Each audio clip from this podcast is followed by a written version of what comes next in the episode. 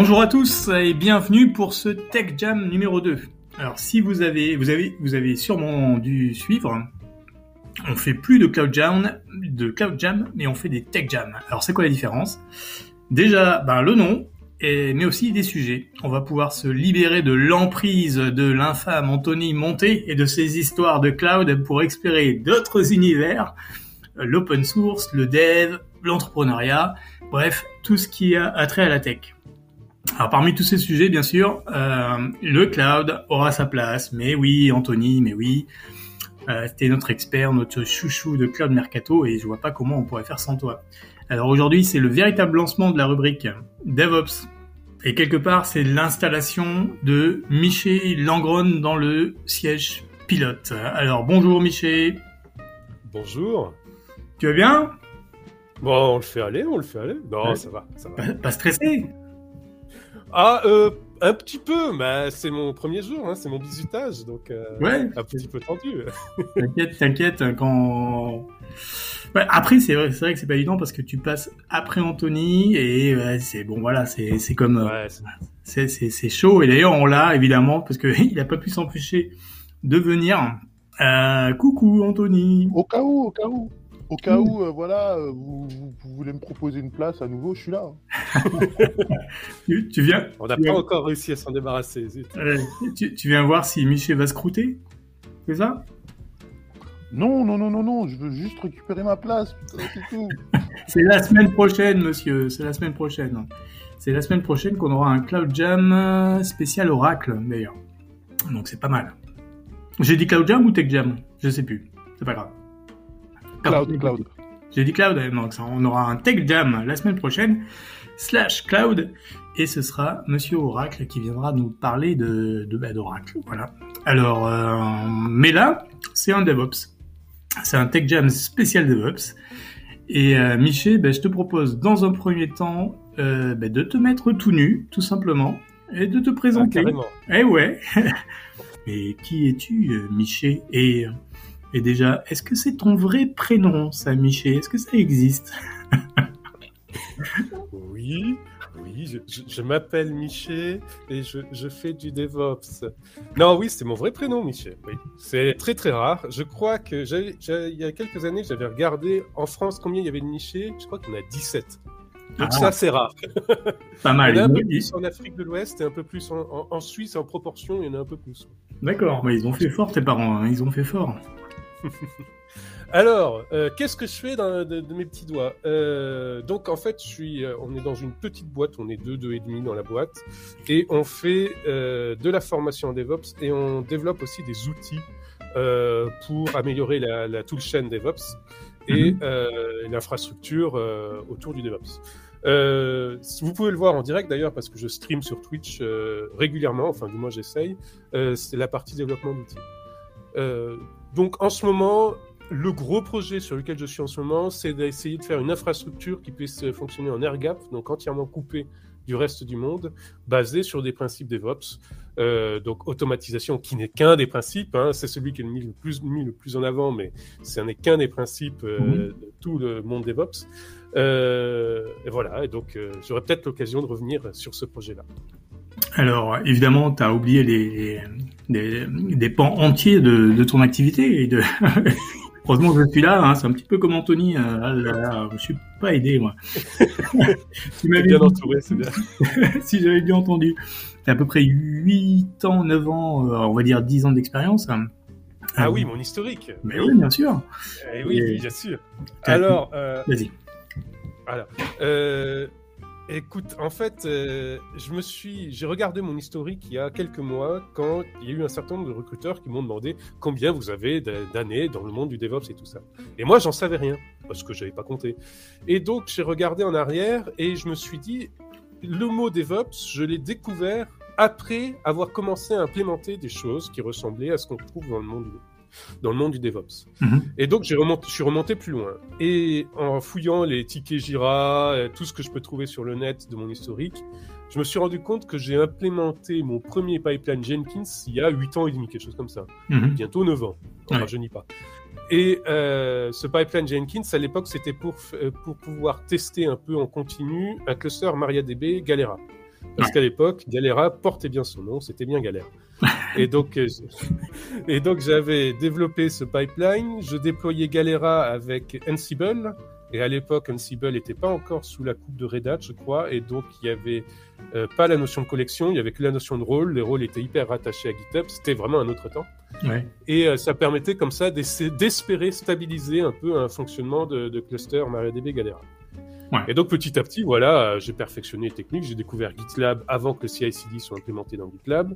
Euh, puis petit à petit, j'ai migré un certain nombre de choses de Jenkins vers GitLab CI parce que j'ai trouvé un certain intérêt à- au fait de pouvoir écrire dans le code euh, la structure de mon CI/CD, etc., etc.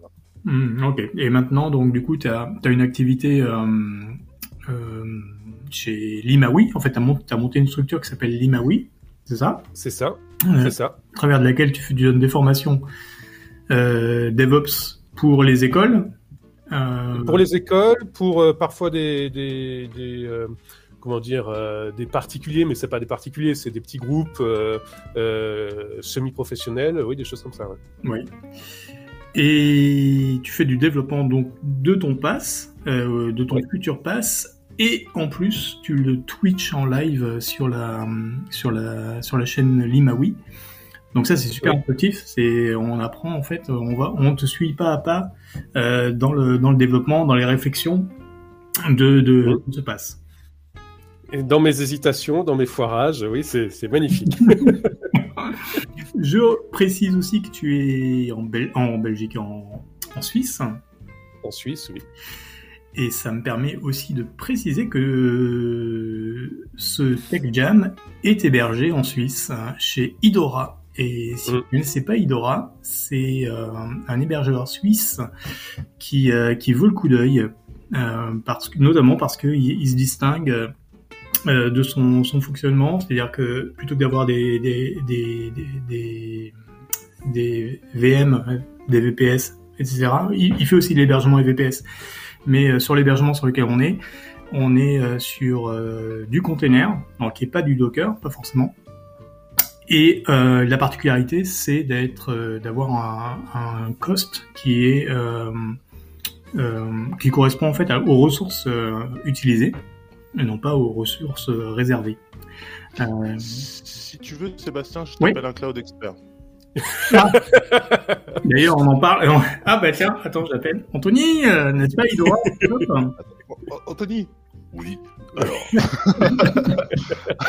Alors, non, Idora rapidement, oui, c'est un cloud, on pourrait le classifier dans les passes et euh, il héberge le, le, le podcast, donc on, on le remercie mille fois. On les remercie mille fois et notamment Mathieu qu'on a déjà eu en tant qu'invité. Et euh, bah, un joli pass qui nous permet euh, de juste consommer ce dont on a besoin et pas avoir une grosse VM qui tourne 24 heures sur 24 et qui nous coûterait 3000 euros par mois. Voilà, c'est ça. Et, là, en plus, je viens de voir, euh, euh, donc c'est vraiment prometteur. J'avais pas regardé du tout, mais euh, la partie CI/CD justement, où on décrit l'infrastructure dans un manifeste. Alors évidemment, c'est c'est c'est dans un langage euh, mais ça, il y a, y a pas de lock-in vraiment parce que c'est assez, voilà, c'est du YAML, donc il y aura pas, pas de difficulté à, à, à porter l'infra par ailleurs. Et ce que j'ai vu était vraiment intéressant, donc si vous connaissez pas Idora, allez faire un, un tour. Euh, ça vaut le coup d'œil. Euh, voilà, voilà. Et, Oui. et si vous êtes intéressé par toute cette partie CI/CD au sein d'Idora, il y a Johan Bernabeu qui a fait une euh, collection de vidéos là-dessus sur sa chaîne YouTube. Ouais. Et je crois qu'il fait même une formation où il intègre des bouts d'Idora dans sa formation. Est-ce que voilà. c'est pas les mêmes vidéos que j'ai vues sur un projet qui s'appelle Ah mon dieu, j'ai Le Overkill, Yes. Overkill, je sais Yes. pas. Oui, c'est ça, c'est lui, c'est ça. c'est ça. Bah ouais, ouais, c'est c'est j'ai regardé une vidéo, elle est vraiment top et, et ça donne ça donne envie parce que voilà, c'est super simple à faire euh, pour euh, pour créer une infra à, à base de conteneurs. Alors des conteneurs euh, soit euh, made in Jelastic, mais on peut faire aussi des conteneurs euh, Docker. Donc euh, c'est c'est pas du Docker in Docker, mais c'est plutôt du Docker in Jelastic. Bref, on va pas rentrer dans le détail maintenant, mais ça vaudra peut-être le coup d'œil de faire d'ailleurs un, un, un Rex euh, sur euh, sur le DevOps, sur le TechJam DevOps pour euh, pour montrer dans le détail comment ça fonctionne. Ah, effectivement, si on doit montrer quelque chose en audio, C'est pour ça qu'il faut que je mette en place le stream à parallèle. hein, C'est parce ça. que- ça, c'est ça. Donc j'étais en train de m'enfoncer doucement. Bon, allez, donc je vais te passer la, je vais te passer le, le flambeau parce que si euh, je me souviens bien, on va parler de un DevOps, à savoir qu'est-ce que c'est, d'où ça vient, quel est l'historique. Et je crois que la deuxième partie du jam, ce sera plutôt quels sont les outils de base à, à maîtriser, à mettre en place pour, euh, pour commencer à faire du DevOps. C'est ça? Mais écoute, oui, c'est ce qu'on avait prévu. Après, ça peut changer, mais oui. non, mais pour l'instant, c'est ce qu'on a prévu. Sinon, tu aurais pu dire oui. Tu vois. Oui, c'est ça. Oui, oui, oui. oui, oui. Donc là, tu vois, je, je, je, Je couperai en montage. là, je, je coche la case moins bien qu'Anthony. Parce qu'Anthony, il aurait fait euh, oui, tout à fait. euh, Oui, tout à fait. Vas-y alors. Ça va pas de commencer à nous comparer. Alors, euh, donc pour la petite histoire, donc euh, ça, je pense que tous ceux qui sont intéressés au milieu le savent. Euh, le mot DevOps est apparu à la conférence Agile de Toronto en 2008. C'est Patrick Debois et Andrew Schaffer. On connaît beaucoup plus Patrick Debois, c'est un Belge qui introduit donc le mot d'agile agile infrastructure et qui pose les bases de ce concept. L'idée, c'était, en fait, on a constaté à travers le temps qu'avec la mise en place de la, des méthodes agiles et du, du lean dans les entreprises, on a faisait appel à l'itération sur de la feature, de la feature, de la feature, de la feature, Mhm. et on se préoccupait plus en disant que passer un peu au second plan la consolidation de l'existant.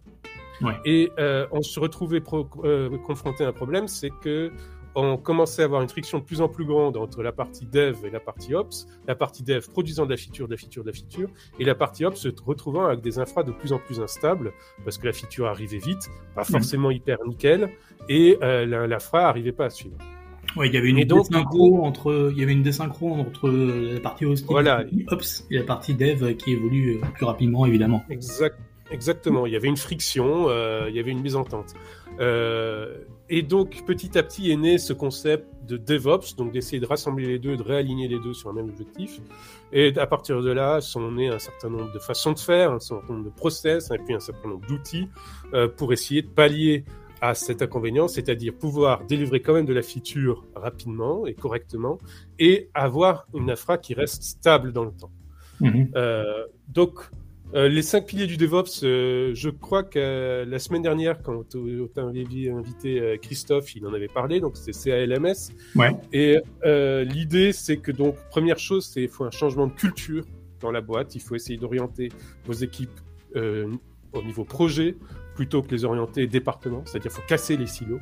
Ouais. Il faut que, que mélanger les devs et les ops pour que en fait, ils aient tous ensemble une même vision du code qui est codé sur l'ordi jusqu'au code compilé qui est en prod et qui puisse, euh, sans barrière, sans, euh, sans contrainte, puisse, puisse voir le cheminement de ce code jusqu'à la prod.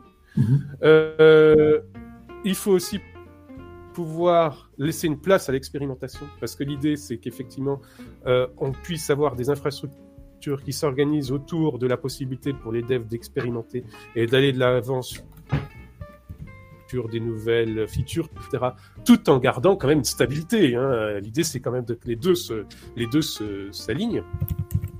Euh, dans Cal- Calms, dans CLMS, on a A, et là, c'est l'automatisation, et c'est ce qui est le mis le plus en avant par toutes les formations DevOps du monde, par tous ceux qui parlent de DevOps, ils mettent vraiment ça en avant.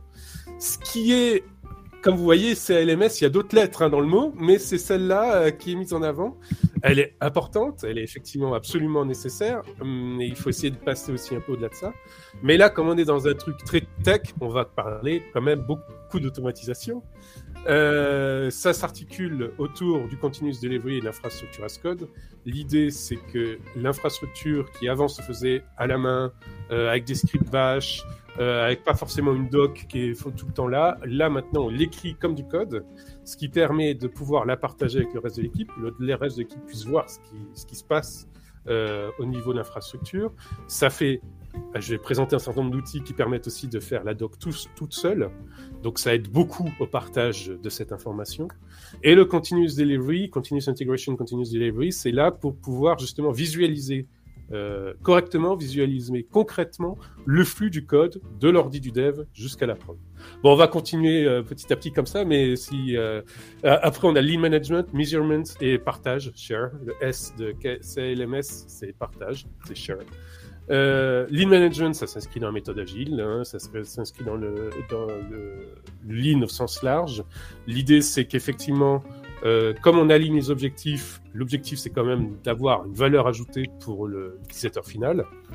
Et on essaye de réduire tous nos incréments au minimum possible. Il faut que ça soit vraiment petit bout par petit bout euh, pour euh, éviter de rendre tout ça instable. Mmh. Euh, la mesure, c'est que là, on essaye vraiment tout mesurer de A à Z, toutes les, euh, euh, tout, donc bien sûr la prod avec l'observabilité en prod, mais euh, le, le, degré de test, le degré de couverture de test, le degré de stabilité pendant les phases de staging, les phases euh, de canary release, de blue green, etc. Euh, et essayer de voir si ça s'améliore parce que l'idée c'est quand même d'essayer d'améliorer les choses. Ouais. Euh, et euh, le partage, c'est bien sûr ce qu'on fait là et ce que je fais sur ma chaîne Twitch. Ce que font euh, beaucoup de, de gens qui sont dans le DevOps, c'est essayer quand on a trouvé quelque chose, quand on a une amélioration sur nos concepts, nos outils, etc., de le partager pour que tout le monde évolue ensemble, pour que l'équipe, euh, quand on est part d'une équipe orientée projet, pour que l'équipe évolue ensemble, qu'on n'ait pas des gens qui restent à la traîne derrière. Mhm. Voilà l'idée, les grandes lignes. Ok. Alors avant de passer aux outils, euh, moi je vais faire un petit peu l'avocat du diable. J'aime bien.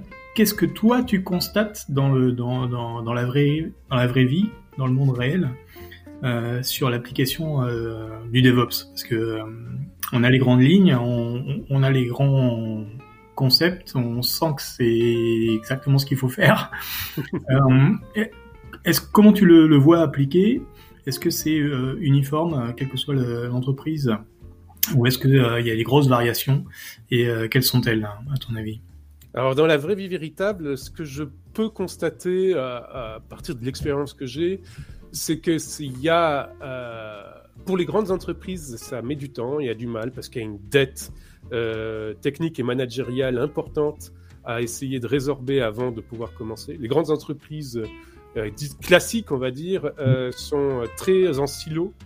Et donc la première étape qui est vraiment pas facile, ça demande du boulot, c'est de casser ces silos et de réorienter tout le management sur euh, euh, du projet plus que euh, hiérarchie par département et silos séparés.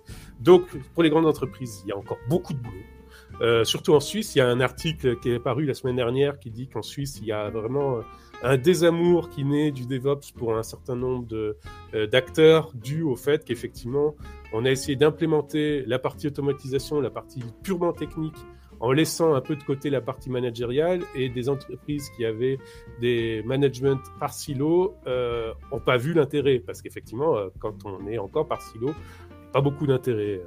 Et euh, par contre, les petits acteurs, les nouveaux, euh, ça c'est intéressant. Euh, ça commence à venir euh, et il y a des choses qui apparaissent. On voit d'ailleurs avec la croissance du marché, la croissance des outils qu'on a dans le marché, il commence à, il commence à y avoir un changement dans la culture du, dans la culture euh, IT autour euh, du DevOps, mais pour les petites, les nouvelles entreprises. Mhm.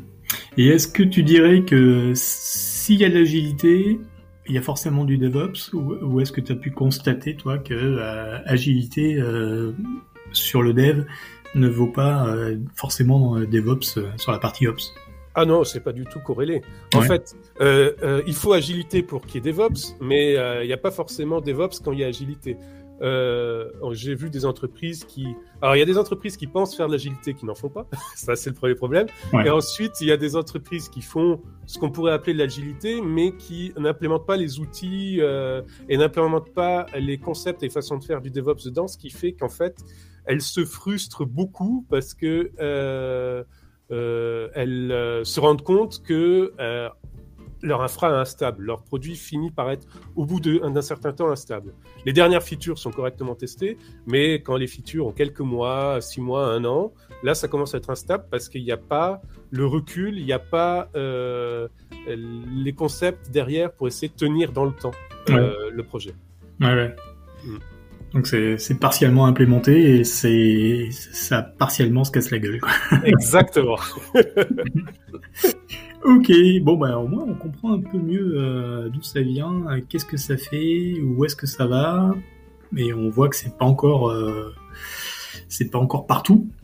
Euh, maintenant, ce qui nous, euh, ce qui nous faudrait répondre, c'est comment ça marche au fait, au quotidien. Qu'est-ce qu'on, qu'est-ce qu'on utilise Qu'est-ce que, est-ce que j'ai juste à mettre une casquette hein, où il y a marqué DevOps?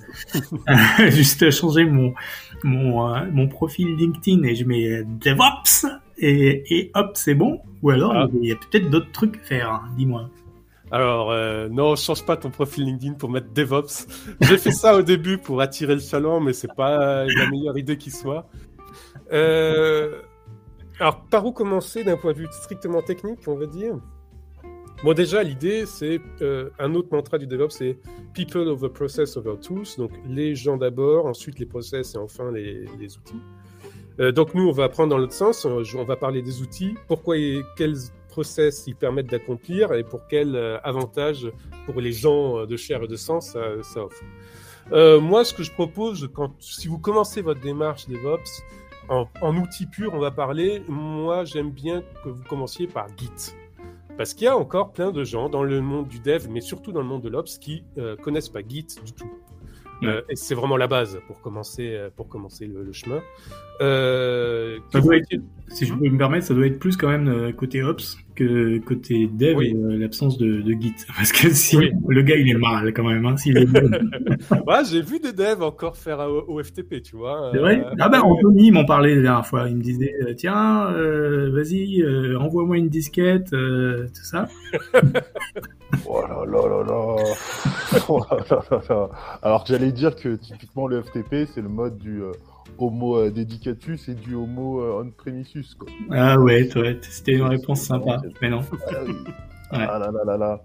désolé. Désolé. J'ai eu raison de venir hein, pour surveiller ce que tu allais dire sur moi d'ailleurs. Euh, allez-y, allez-y. Mute, mute, toi. Donc, euh, ouais, la première étape, c'est Git, et commencer à savoir gérer Git, euh, parce que c'est ça qui va euh, mesurer tout votre historique de code, ce qui va vous permettre de partager correctement votre code entre tous les membres de l'équipe, qu'ils soient Ops ou Dev.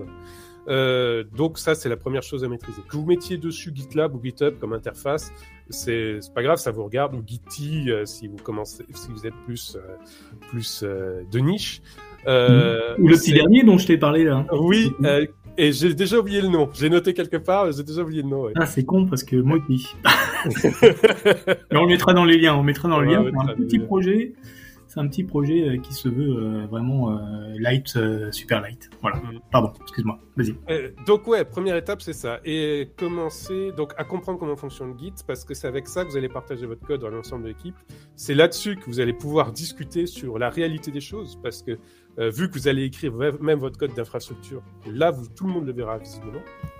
Euh, Deuxième euh, étape, de, deuxième outil que je préconise quand vous démarrez, c'est Vagrant. Alors, euh, beaucoup de gens euh, n'utilisent pas Vagrant. Les côtés dev, on part tout de suite sur du conteneur. Moi, je suis pas chaud pour vous partir tout de suite sur du conteneur, surtout si vous venez d'un environnement legacy, parce que le conteneur, même quand vous êtes dev, vous avez l'impression d'avoir compris, vous n'avez pas compris en fait. Euh, et donc, il y a une, courbe d'apprentissage avant de gérer du conteneur euh, que vous devez avoir en tête. Et si vous partez d'un code legacy, il vaut mieux que vous commenciez par Vagrant. Donc Vagrant, c'est en fait, vous allez écrire en code vos VM vous utilisiez dans votre code legacy, et vous allez écrire dans le code vos VM et les processus de déploiement. Donc dedans, vous aurez euh, des provisionneurs, ça s'appelle chez eux, vous avez Shell, vous avez Ansible, vous avez même les vieilleries, enfin les vieilleries, pardon, excusez-moi, comme Puppet ou Chef, euh, et euh, c'est la première étape pour pouvoir justement euh, faire euh, des expérimentations, faire des changements sans tout casser. En fait, vous allez reproduire votre prod sur votre ordinateur et là, vous allez pouvoir commencer à faire votre migration euh, vers un environnement plus cloudifié, ce qui va beaucoup faire plaisir à Anthony, sans tout casser.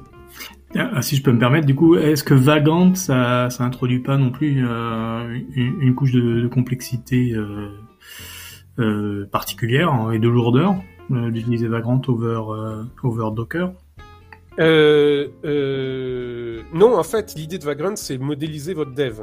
Et Ouais. c'est modéliser, et quand, quand on part d'un code legacy, en fait, les codes legacy, il y en a assez peu qui sont conteneurisés. Les codes legacy, ils ont été euh, conçus pour tourner sur de la VM ou tourner sur du hardware avec euh, système D, euh, mode daemonisation et tout ça. Si vous partez sur du conteneur directement, vous allez louper les avantages de la containerisation et parce que vous allez essayer de faire tenir votre code legacy dans du conteneur, ce qui n'est pas fait pour ça. Mhm. Donc moi, ce que je conseille avant de faire ça, c'est de partir sur une modélisation de vos VM, exi- VM existantes avec Vagrant pour avoir un environnement reproductible de votre existant dans lequel vous pouvez commencer à itérer. Et dans Vagrant, vous allez commencer pouvoir, euh, vous allez pouvoir commencer votre migration vers de la containerisation. D'accord. Mais je pense que Vagrant vient d'abord. Euh, partez pas tout de suite sur le conteneur. Pour le conteneur, il y a un certain nombre de prérequis d'abord. Il n'y a pas de man, hein, faut pas oublier non plus. Et, oui, que ça soit Docker ou Podman, il y a un certain nombre de prérequis sur le principe de la containerisation lui-même. Euh, après, il y a Ansible, ça c'est plus pour les ops, mais ça peut parler aux devs aussi. Euh, Ansible, ça c'est pour ceux des concurrents de ce niveau-là. En fait, il n'a pas vraiment de concurrents directs, il a des concurrents plutôt indirects, mais on pourrait citer Chef et Puppet, sont plutôt indirects parce que c'est pas tout à fait les mêmes fonctionnalités, mais Ansible va vous permettre de assez facilement, et Seb, tu, tu, tu m'en parles régulièrement, tu me dis que c'est effectivement super, hein, Ansible pour ça, de pouvoir passer votre code que vous avez déployé manuellement ou avec du script bash, de pouvoir le passer en infra as code, donc de pouvoir l'écrire dans du code. Ouais, moi j'ai beaucoup. Moi quand j'ai découvert euh, Ansible, c'était l'époque des puppets et des, et des chefs, et Ansible est venu avec euh, la simplicité et puis surtout l'absence de d'agents à installer qui qui se pétaient la gueule, tu savais pas pourquoi, et puis tu avais des, des machines qui étaient désynchronisées. Mhm. C'est vraiment une note. C'est vrai que c'était une euh, bon l'époque où on poussait du, du code et il fallait que ce soit immutable, euh, etc. Après c'est vrai moi j'ai personnellement eu beaucoup moins de- de- de- d'intérêt à utiliser Ansible, euh, si ce n'est peut-être avec euh, Packer, Pack- oui comment ça Packer, Packer de, pour, pour, pour générer en fait des Des, des, des- des images Ouais, ouais. Hmm. Ouais, et voilà. Mais bon, c'était mon expérience. J'ai eu beaucoup Hmm. d'utilité par la suite. Mais très bon produit. Ouais. De base. Moi, j'utilise tous les jours. Je fais, effectivement, j'utilise dans Packer pour, moi, je génère des conteneurs avec. Ouais. Ouais. Et, euh, et euh, j'utilise aussi pour déployer directement sur de la VM des, des workloads qui peuvent pas être containerisés. Typiquement, euh, Kubernetes lui-même ne peut pas être containerisé parce que ça commence à être l'œuf et la poule sinon. et, et donc, euh, et donc j'ai, euh, j'utilise Ansible pour gérer ce type de déploiement-là. ouais. Mais quand, quand on part d'un code legacy, je pense que c'est le, le plus facile à aborder Ansible quand on veut commencer à faire l'infra as code à partir de legacy. Ah oui, clairement. Euh, donc après ça, euh, là va commencer effectivement euh, la question de la containerisation, mais il faut y aller doucement. Euh, la containerisation, quand on est dev, la première chose que vous devez faire avant même de containeriser, c'est de casser votre monolithe en euh, microservices. Et pour ça, il y a un manifeste qui s'appelle le 12 Factor App qui peut vous aider. L'idée, c'est que vous découpliez fortement euh, vos domaines dans votre code et que, euh, en gros, que vous puissiez avoir du code qui fonctionne euh, sur des process beaucoup plus réduits, des process qui sont plus proches de ce qu'on pourrait appeler la philosophie unique, c'est-à-dire ils font une seule chose mais ils le font bien, et euh, qui soient euh, capables de comprendre si un autre process tombe ou pas, qu'est-ce qu'ils font si un autre process tombe, bref, bref avoir une certaine résilience à la panne.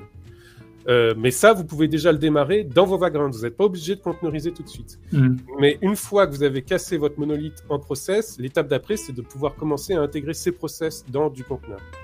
Ouais. Mais j'ai vu beaucoup de gens malheureusement faire l'étape inverse, c'est-à-dire forcer leur monolithe dans du conteneur en croyant que ça y est, ils ont modernisé leur infrastructure.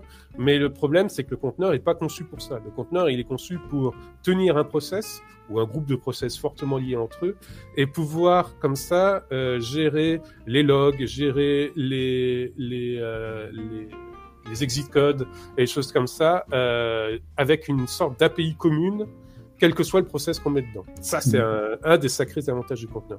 Mais si vous forcez votre monolithe dans un conteneur, vous perdez tous ces avantages-là. Alors là, du coup, si je peux me permettre, on, on touche euh, du doigt un petit peu les, les, les frontières entre le dev et l'ops, Mhm. parce que finalement, ça va être moins le rôle du DevOps Ops de, de se dire comment je vais diviser ma, ma mon application euh, qui est un gros paquet là, Mhm. je vais la découper. Et Là, c'est plus les équipes de dev qui arrivent et qui disent ah, on a développé un truc génial avec des frameworks de folie et on a fait 42 microservices. C'est super comment et, et je pense que c'est plutôt à cette étape-là où le DevOps il dit bah putain, euh, on va on va penser ensemble à comment euh, Oui, comment comment euh, déployer ça. et- bah, t'as parfaitement raison, effectivement. L'idée, c'est que le conteneur permet d'avoir une API commune autant aux devs qu'aux ops. Mhm. Et donc, ils vont pouvoir discuter sur la même chose euh, des deux côtés. Et les ops vont pouvoir aider les devs en leur disant, bah, écoutez, là, votre conteneur, il a besoin de 6 gigas de RAM pour tourner. Il y a peut-être un problème dans l'implémentation dans votre code. Alors, on va peut-être essayer de voir ça autrement. Euh, votre conteneur, il demande, euh, je sais pas, 30 000 ports ouverts. On n'a pas ça sur nos Essayez de réduire le nombre de ports. Des choses comme ça. Mhm. Donc, il y a- mais ça permet de discuter avec le même euh, objet euh, code euh, des deux côtés, quoi. Ouais, ouais, carrément. Alors que si on reste sur du legacy, il faut imaginer que vous mi- migriez, par exemple, votre code PHP en Java, vous avez tout à recommencer côté API parce qu'en fait, euh, c'est pas vous passez, je sais pas, de de vous passez d'un LAMP à Tomcat, vous passez, euh, etc., etc. Donc c'est pas les mêmes interactions avec le noyau euh, Linux pour euh, côté Ops et c'est pas les mêmes interactions code côté Dev. Alors qu'avec un conteneur, vous avez quoi que vous mettiez dans le, le conteneur, côté Ops, ça sera de toute façon un conteneur. Mhm. Donc là, il y, a une, il y a une lisibilité beaucoup plus grande, ce qui permet un meilleur partage des choses, un meilleur échange. Tout à fait. Voilà. Euh, donc après ça, une fois que vous avez commencé à conteneuriser ça, vous pouvez euh, euh, envisager la CI/CD. Alors pourquoi j'ai pas parlé de la CI/CD avant? C'est parce qu'actuellement il y a un certain un, un problème sur le marché que je trouve, c'est que les CI/CD modernes sont container based. Et on a beaucoup, on a beaucoup moins, on en a pratiquement plus de, de CI/CD qui soit euh, VM based. On a Jenkins en Traffic Autant Jenkins, on peut encore l'avoir en VM based, mais euh, GitLab CI, euh, GitHub Actions, tout ça c'est container based. Donc ça veut dire que le préalable pour pouvoir gérer correctement votre CI/CD, c'est que vous ayez containerisé votre workload. Euh, mais maintenant que c'est fait, vous pouvez euh, commencer à implémenter ça sur le CI/CD. Pourquoi c'est intéressant le CI/CD Parce que là, vous allez avoir un, visuellement pour toute l'équipe le cheminement de des builds, des tests et même au bout du bout du déploiement. Et donc, euh, vous allez pouvoir discuter sur le même flux, sur le même pipeline, sur la même chose. Vous allez voir les mêmes bugs parce que il y aura pour toute l'équipe un seul CI/CD et donc il y aura si ça plante, ça plante de la même façon pour tout le monde. Et donc vous avez euh, vraiment euh, l'outil principal. En fait, c'est votre colonne vertébrale en fait. C'est ça qui va faire euh, que votre code que vous faites tourner sur votre ordinateur tourne bien en prod. Et donc euh, voilà. Parce qu'il est- Paris, parce qu'il est couplé à, à des tests, parce qu'il est couplé à. Oui, voilà. Après, la CICD, c'est un, un, un, un, thème complet qu'on pourra peut-être aborder dans un autre podcast. Ouais, carrément. qu'il y a- Il y a énormément de choses à dire dessus. Mais l'idée, c'est ça, c'est qu'effectivement, c'est le cœur, en fait. La plupart des formations DevOps vous vendent ça, c'est vous vendent de la CI/CD, c'est-à-dire le cœur de l'automatisation. Euh, L'idée que vous puissiez comme ça voir visuellement et sans rien toucher euh, comment se comporte votre code à toutes les étapes. Étape de build, étape de test, étape de déploiement, étape d'intégration, étape d'acceptance, etc. Ce qui, ce qui, euh, alors évidemment, c'est- pas de la magie, quoi. non, bien sûr. C'est pas de la magie. Il faut écrire les tests, notamment. et Il faut les Mhm. maintenir. Et ça, combien de fois je l'ai vu moi en entreprise de, de, finalement de avoir une légèreté sur les tests et la maintenance des tests. Et au final, Ouais. très rapidement, on, bah, ça passe, ça passe vert. Ok, mais parce qu'on teste plus la, la- la réalité du code ni la réalité de l'infra d'ailleurs. Par Oui. quoi. Et c'est- mais c'est aussi un sujet à part entière, le- comment co- tester correctement euh, son code et son infra. Oui, ouais. Mais oui, oui, c'est effectivement le risque, et euh, je l'ai vu aussi, moi, des, des gens qui euh, disent, bon, pff, euh, ce, ce test-là, euh, il nous fait rouge trois quarts du temps, il sert à rien, on va, on va l'éjecter ou le, juste le commenter, et comme ça, c'est vert. Mais le problème, c'est que s'il fait rouge trois quarts du temps, vaut mieux corriger le fait que ça soit rouge, pas le fait que le test euh, soit présent. Quoi. Ouais, mais là, euh, tu touches le doigt aussi de, de- une chose, c'est que parfois euh, il faut euh, il faut passer du temps pour euh, pour faire que un test parce que parce que l'environnement euh, fait que on, on- est euh, enfin, on a, on a finalement des contraintes à, à, à démarrer un test dans, dans, dans l'endroit où il va être démarré. Mhm. Euh, il faut prendre en compte ces contraintes et parfois il faut, euh, il faut vraiment, enfin, c'est vraiment du, du code à part entière qu'il faut euh, et du temps investi pour que les tests se passent bien. Et pas sûr que euh, que ce soit euh, tout le temps. Euh, tu vois, c'est- pas considéré comme crucial. Il Oui. me semble, alors que c'est vital au final, parce que si si cette partie-là elle n'existe pas, il y a plus d'intérêt vraiment à avoir à se faire chier avec un CI/CD. Ah oui, bien sûr. Tout copier-coller en prod, bam, de toute façon. quoi. Mais bien sûr, c'est le cœur un peu de la CICD, c'est de pouvoir s'assurer effectivement. Mais l'idée, c'est quand même de s'assurer en amont avant que ça passe en prod, si ça passe ou ça casse, quoi. Et donc, euh, le meilleur moyen, c'est de tester et d'avoir des tests écrits Ouais. qui testent en continu chaque bout de code que vous mettez dans votre euh, projet. Ouais. Euh, effectivement, on est confronté à des, à des problèmes avec euh, les tests, c'est que euh, pour que les tests fonctionnent bien, il faut essayer d'imiter le plus tôt possible le comportement de la prod, donc l'environnement de prod. Mhm. C'est pour ça que j'ai parlé de Vagrant euh, au début. C'est l'idée de Vagrant, c'est de pouvoir imiter votre comportement de prod au plus proche de la prod. Euh, parce que ça sert à rien de tester dans un environnement qui sera jamais en prod, quoi. Parce que vous si vos tests passent sur cet environnement, ça vous dit quoi sur ce qu'il y aura en prod? Rien du tout. Ouais. Euh, donc voilà, mais il y, a un- il y a un thème complet sur les tests à faire. Après, on peut parler de TDD, de BDD, des choses comme ça. Euh, de compliance test, de Gherkin, ce qui va peut-être faire hurler certaines personnes euh, dans le chat ou en écoutant le podcast, parce que Gherkin, Gherkin est assez décrié. Moi, j'aime bien personnellement. C'est quoi? Mais- Tu peux, tu peux nous. La- Alors, la syntaxe Gherkin, c'est quelque chose qui est, je crois que ça a été inventé à la base par l'équipe autour de Cucumber. Cucumber, c'est un, un framework de test euh, orienté comportement. Et euh, l'idée, c'est de faire tes tests dans un langage naturel, un langage humain. Ah Donc, oui. euh, typiquement, la plupart du temps, c'est l'anglais, mais il y a aussi des bibliothèques pour pouvoir le faire en français. Et euh, c'est décrié parce que, en fait, Cucumber a, je pense, dans sa stratégie de communication, fait une erreur. C'est qu'ils ont prétendu qu'on pouvait, que n'importe qui pouvait rédiger des tests comme ça, vu que c'était en langage naturel. Mhm. Ce qui est pas vrai. Euh, euh, parce que c'est quand même un langage structuré. C'est-à-dire que la plupart des gens, quand ils parlent ou quand ils écrivent, ils, quand ils veulent exprimer la même idée deux fois, c'est deux phrases différentes. C'est pas, c'est pas la même phrase qu'ils font deux fois. Tu vois. Oui. C'est pas naturel ça de, de, de, de, de dire exactement la même phrase pour exprimer deux fois la même idée. Alors que euh, un test, euh, même écrit en Gherkin, si on veut exprimer le même test, il faut l'écrire de la même façon. Et donc, euh, il y avait beaucoup de gens qui écrivaient, euh, enfin, il y avait un certain nombre de gens qui écrivaient des tests en Gherkin, en langage naturel, c'est-à-dire en répétant jamais. Mais ce qui faisait qu'au bout du bout, c'était extrêmement compliqué à maintenir parce qu'il y avait chaque fois des exceptions à mettre en place. Mhm. Ouais. Parce que c'était pas tel mot qui était utilisé, mais un autre mot. Donc, il fallait, euh, du point de vue de l'implémentation, dire ben, ce mot et ce mot sont équivalents. Donc, il faut prévoir le, le fait que ça soit le même test, etc. Donc, euh, c'est pour ça que ça a été décrié. Mais moi, je considère que Gherkin a un avantage, c'est que déjà, ça doit être des, testeurs qui doivent écrire les, tests Gherkin. Ça peut pas être n'importe qui. Euh, parce que les testeurs, eux, ils mettront la même phrase si c'est le même test. Mais l'avantage, c'est que ça fait de la doc. On a la doc directement. Parce que euh, dès qu'on exécute le, test, on a écrit en anglais ce que fait le test. Et donc, pour peu qu'on ait automatisé un peu le truc en mettant, par exemple, des screenshots en dessous de chaque étape, la doc est faite toute seule. Et quand on veut donc montrer euh, la réalité de notre projet en dehors de l'équipe technique, euh, les gens peuvent se référer à la doc très facilement. Et la doc est maintenue en même temps que le code, vu que c'est les tests du code. Et donc, c'est pour ça que j'aime beaucoup Gherkin. D'accord. Et ça, tu l'utilises, toi euh, là, dans ouais, ouais j'utilise pour mes interfaces web. Ouais. Euh, j'ai un gros stack Cucumber Capybara avec Selenium derrière pour pouvoir faire mes interfaces web.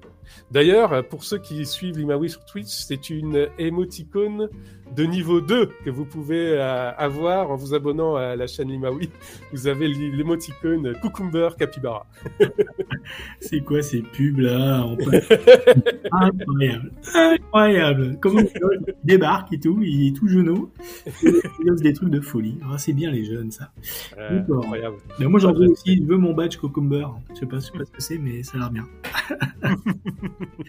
ok. Et euh, tiens, j'avais une question. Non, j'ai pas de question. Vas-y, vas-y. Euh, ah oui, si, tu me disais, euh, tu me disais aussi tester la partie, la partie sécu. Oui, alors, ça, c'est un des projets que j'ai dans mon backlog avec un certain nombre de projets. Euh, L'idée, c'est effectivement. Alors, on avait, euh, si tu te rappelles, le podcast la fois dernière, avec Christophe, on a eu un échange où on n'était pas tout à fait d'accord sur les définitions du mot DevSecOps. Donc, euh, s'il est dans le, chat ou s'il écoute ce podcast, il va hurler. L'idée donc de la partie sécu, c'est de rajouter dans nos, dans nos outils, dans notre mallette DevOps, des euh, outils pour pouvoir euh, partager des notions de sécurité dans l'équipe. Et euh, c'est pour ça que moi, par exemple, j'insiste sur le, le, le fait que ce mot DevSecOps ait un semblant de sens dans le marché actuel, parce qu'il y a beaucoup, beaucoup, beaucoup de projets où la sécu n'est pas prise en compte. Et donc de pouvoir dire le mot DevSecOps euh, fait prendre conscience aux équipes qu'il faut peut-être qu'ils mettent un peu de sécurité dans leur, dans leur euh, système. Ouais.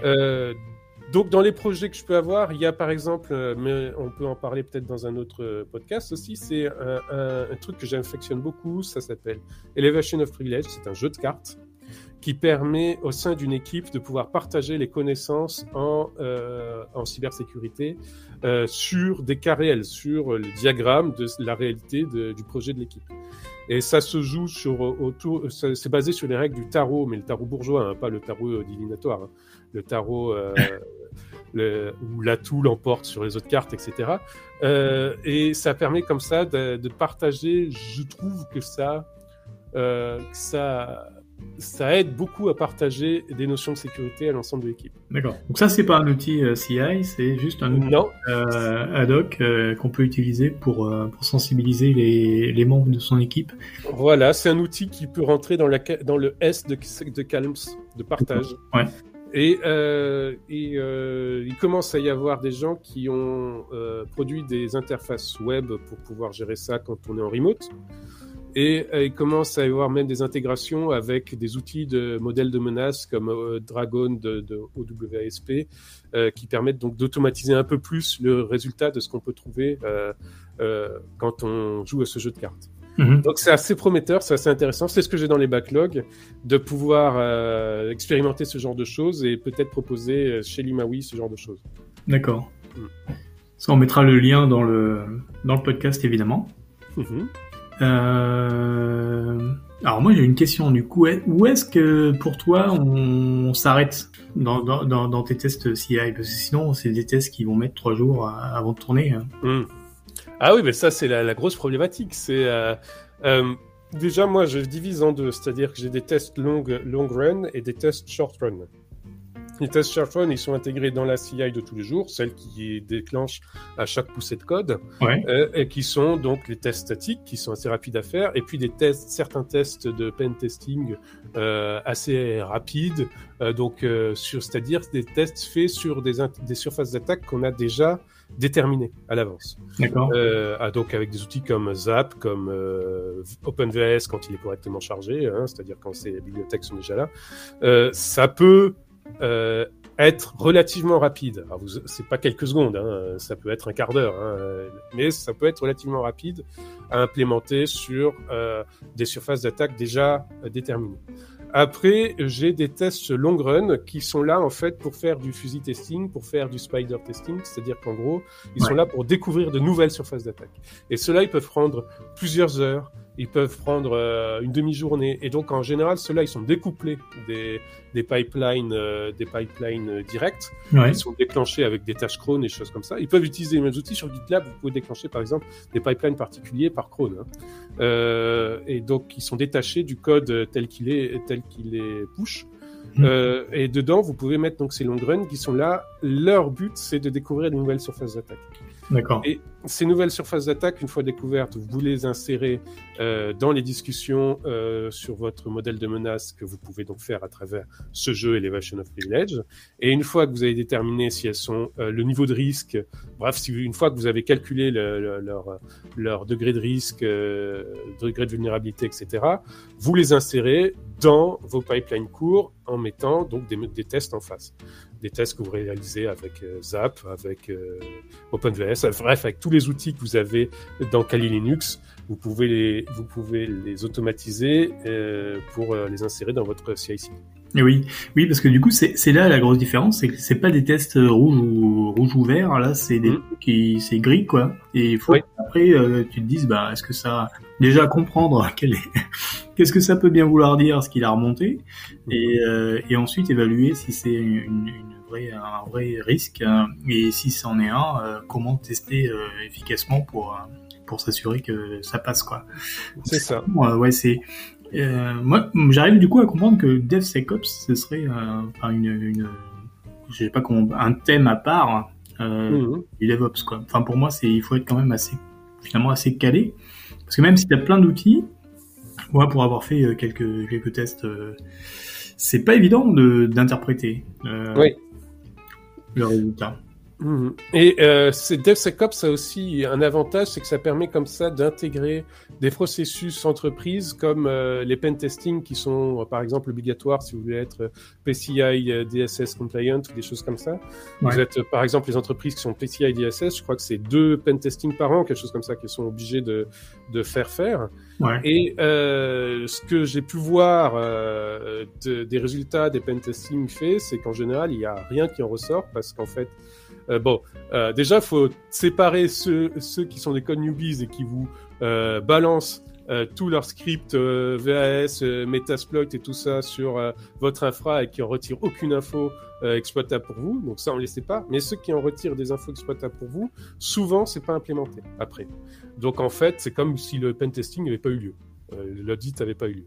Ouais. Et l'idée du DevSecOps, c'est aussi d'aider à ça, c'est-à-dire qu'en gros, vos résultats d'audit qu'ils puissent être exploitables et automatisables pour intégrer donc dans votre flux CI/CD euh, pour pouvoir être compris par l'ensemble de l'équipe en faisant euh, euh, de l'évasion of privilege ou en utilisant d'autres frameworks hein, qui permettent de, faire comprendre les, enjeux. Donc voilà, ça c'est un sujet vraiment présent dans DevSecOps. Ouais, ouais. En, en l'occurrence, ce que tu dis, c'est que du coup, il n'y a aucun intérêt à, faire du DevSecOps et du euh, et du, du testing si on n'exploite pas le, le, le résultat de manière euh, automatisée, quoi. C'est ou compliqué de Oui, c'est ça. derrière. Hmm. Bah déjà, euh, si votre rapport, si votre audit de pen testing, vous n'êtes pas capable de comprendre ce qu'il veut dire, ça commence bien. Vous avez payé les gens pour rien, quoi. Oui, alors, Et- alors, on n'ose pas le comprendre, mais surtout, euh, moi, je pensais à ce que tu disais tout à l'heure, c'est-à-dire euh, pouvoir euh, récupérer euh, et euh, insérer dans une discussion euh, le, le- Oui. le retour du, du pen test ou du, enfin, du test. Ça, c'est top, parce qu'effectivement, là, il, y a, il va y avoir, il va y avoir une suite et les, enfin, ça sert pas à rien, quoi. Voilà, c'est ça. Ouais. L'idée, en fait, l'avantage du pen testing quand on est dans cette stratégie où on automatise même les tests de sécurité et où on utilise du fuzzy testing ou du spider pour pouvoir augmenter les surfaces d'attaque, c'est euh, d'aller au-delà de ce que peut faire l'automatisation et avoir l'expérience et les connaissances des équipes d'audit pour que eux-mêmes vous augmentent votre base de tests de sécurité. Mhm. Et, euh, un rapport de pen testing qui serait pas mal et qui pourrait peut-être un jour venir, c'est qu'il vous ait écrit, alors que ce soit en Ruby, en Python, en script, en shell, ce que vous voulez, qu'il vous ait écrit les scripts tout prêts qui font le boulot de, de, de tests de sécurité. Euh, un, un framework qui est pas mal pour ça, c'est ah, euh, son nom m'échappe un instant, c'est terrible. Euh, bah, c'est MetaExploit Framework, Meta, Meta, oui, je crois que c'est. Ah, je sais plus, il est présent dans Kali Linux. Et l'idée de cet outil, c'est de tout scripter. Donc, en fait, euh, vous avez vos attaques tout scriptées. Et ben, ça, c'est extrêmement facile à intégrer dans un CI/CD. Mhm. Ok, top. Euh, donc, ouais, de quoi on a parlé? On a parlé euh, de l'infragile, l'historique, le constat sur l'application euh, dans dans la vraie vie, les outils. Tu as parlé de Jenkins, Ansible, Mhm. Cucumber, les tests, la CI/CD sur GitLab. Qu'est-ce qui nous, qu'est-ce qui, qu'est-ce qui nous manque hein? Bah, peut-être un peu d'observabilité, euh, des choses comme ça, de logging, observabilité. Euh, Alors, c'est quoi ça? Comment ça marche? Euh, donc l'idée euh, du logging et l'observabilité, c'est en fait de savoir ce qui se passe en prod au jour 2. Euh, en gros, une fois que vous avez déployé et que vous n'êtes pas euh, tout le temps le nez dessus euh, à, à, rajouter du code et du code, parce qu'il peut y avoir des projets où le code se rajoute pas forcément tous les jours, il faut quand même se comprendre comment se comporte la prod et s'il n'y a pas des trucs qui sont en train de péter silencieusement en prod. Et euh, l'observabilité, en gros, c'est du monitoring, mais il n'y a pas que du monitoring. On peut l'associer à du logging, on peut l'associer à d'autres techniques qui sont là euh, pour vous, pour vous fournir du feedback euh, sur ce que vous avez en prod. Alors, dans monitoring, par exemple, moi, j'ai un conseil simple, c'est que essayez de limiter euh, les données que vous recevez dans la tronche. Euh, C'est-à-dire qu'en gros, euh, vous êtes humain, vous avez une capacité à comprendre qui est extrêmement importante, mais qui n'est pas infinie. Et donc, si vous avez 36 000 dashboards, vous allez jamais les regarder, vous allez être paumé rapidement, et vous, c'est pas l'observabilité, vous serez noyé dans les données. Donc sélectionnez dans votre monitoring les trucs cruciaux, vous les mettez en haut, et petit à petit en profondeur, les trucs moins cruciaux, vous les mettez. Euh, euh, euh il faut euh, chercher un poil plus pour les avoir. Ouais, moi, euh, j'ajouterais qu'il vaut même mieux mettre de l'effort sur l'alerting au final. Oui. Est-ce que je peux monitorer et alerter plutôt que, et ça nous est tous arrivé, de faire un putain de dashboard que que, que toi, le, le monde t'envie, mhm. que tu une fois qu'il est fait, personne ne le regardera. C'est ça. Par contre, c'est super d'avoir un, un, un, dashboard énorme avec des, des, milliards de métriques, parce que le jour où il y a une merde, tu vas pouvoir regarder finement euh, tous tes paramètres et, et, et, aller trouver. Mais le problème pour savoir quand il y a une merde, c'est l'alerting. Donc il faut vraiment travailler ces règles d'alerting euh, quitte à être, un, être un peu euh, trop dur euh, au départ, je pense, et être mhm. trop alerté, suralerté. Après, hop, hop, hop, on, on règle à la hausse plutôt que d'avoir euh, de mettre plus d'efforts dans la présentation euh, des données qui sont euh, voilà personne va regarder et va se mettre devant un dashboard parce qu'on a autre, chose à faire mhm. toute la journée quoi. Par contre les alertes ouais les alertes elles, sont pertinentes et elles viennent te frapper la joue gauche. Et hey, regarde ton dashboard. Alors là tu fais ah ouais ok. Voilà c'est mon, mon petit conseil. Mhm. Et si vous avancez un peu dans ce domaine-là, euh, un truc qui est pas mal, c'est d'essayer d'automatiser à qui vous envoyez les alertes et euh, sous quelle forme. Euh, par exemple, il y a des monitoring maintenant, des, des outils euh, donc d'observabilité qui intègrent la possibilité d'ouvrir des tickets sur GitLab sur le bon projet, même si le projet est une dépendance de ce qu'il y a en prod, le ticket est ouvert sur le bon projet. Et donc l'équipe qui est en charge de cette bibliothèque, par exemple, de ce projet-là, euh, comprend que sur la prod Intel, euh, leur, euh, il y a eu un souci au niveau de leur bibliothèque. Et donc ça, c'est pas mal. Il y avait, par exemple, euh, au DevOps Days de Zurich, euh, qui était en septembre, il y avait une équipe de Swisscom qui parlait de ça, de leur façon de faire chez eux pour pouvoir traiter les retours euh, prod et envoyer la bonne, les bonnes infos d'observabilité, de performance aussi, parce qu'en prod, un truc, je veux dire, c'est quasiment qu'en prod qu'on peut tester la performance, ouais. et envoyer ces données-là aux bonnes équipes.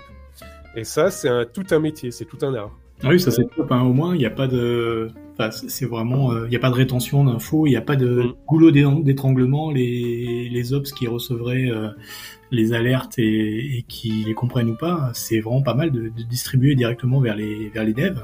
bah oui. et, et, ça, t'as des outils particuliers euh, en tête? Alors, il euh, y a euh, les, les, outils classiques que tout le monde connaît. Prometheus, euh, c'est vraiment ce qui est devenu de facto pour euh, du, du, monitoring reporting de, de microservices. Si vous êtes plus infra, je pense que tu connais Zabbix. Ouais.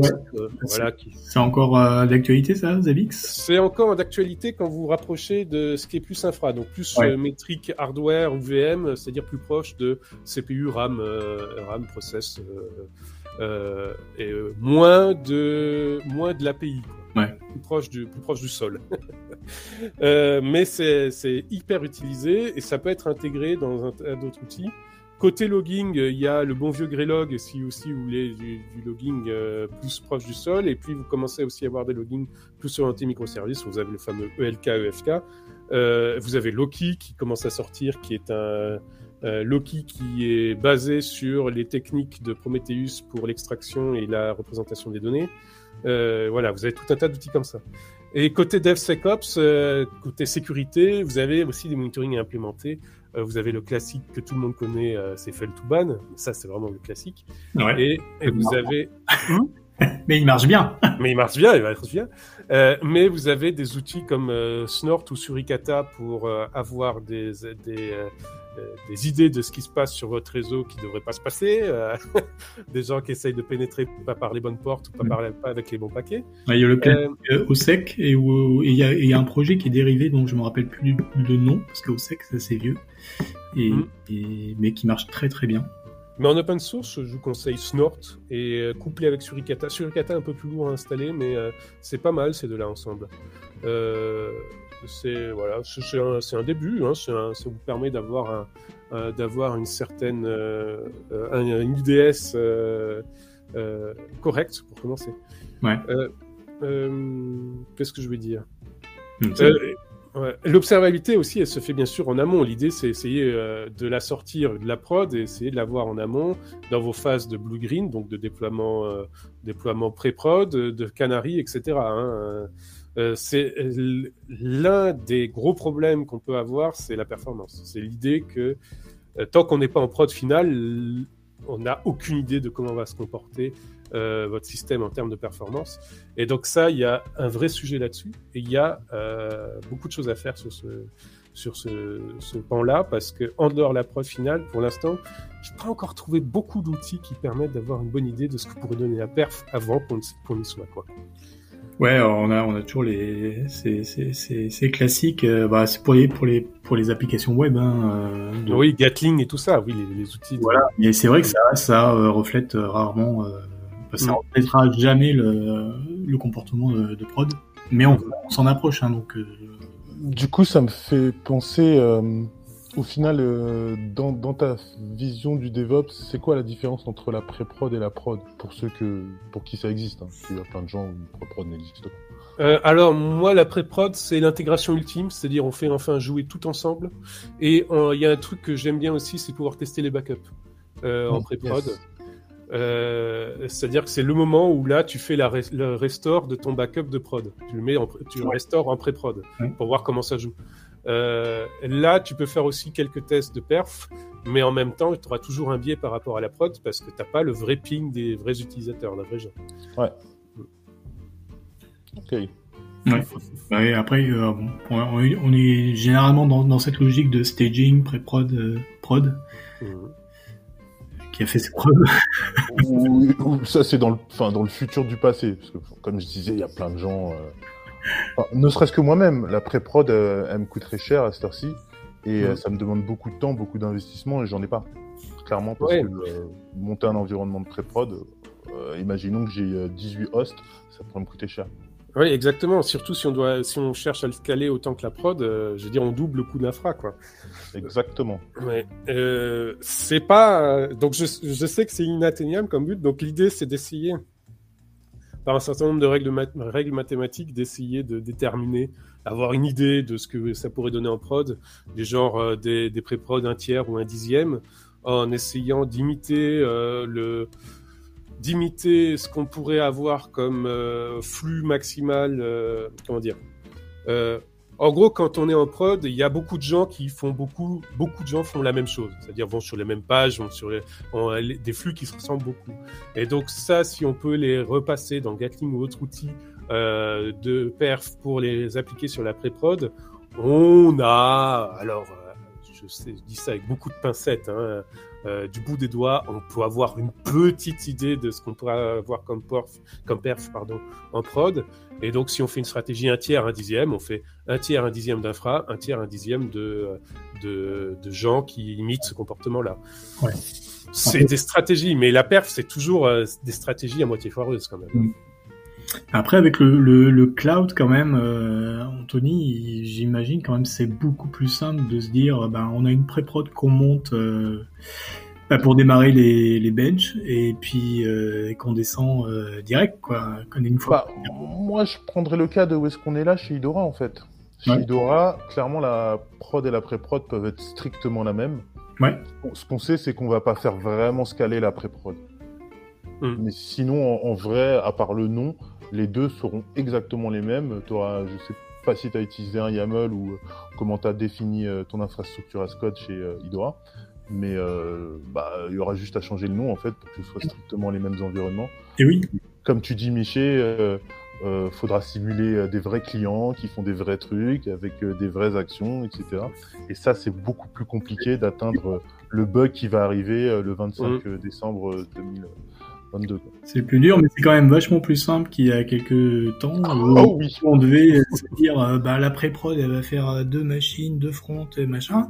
Et on pourra pas aller plus loin parce que c'est ce qu'on avait défini et ça coûte cher et c'est toujours up et parce que c'est du, du, cloud privé ou parce que c'est du, de l'homo, euh, je sais pas quoi, dédié. et là, c'était une vraie galère parce que, effectivement, euh, bah, ça, ça collait pas du tout à la réalité. Et ça coûtait cher. Je regarde ma montre Seiko Quartz, il est 14h02. Mhm. Euh, bah, on a fini. Euh, Miché, Miché, Monsieur Miché, Oui. Oui, monsieur Seb. t'avais, euh, t'avais un autre truc à dire avant de se quitter? Non, là, je pense que pour, pour aujourd'hui, je pense qu'on a fait le tour. Ouais, c'était pas mal. Ça s'est bien passé. Écoute, c'est toi qui me diras hein, si j'étais nul ou pas.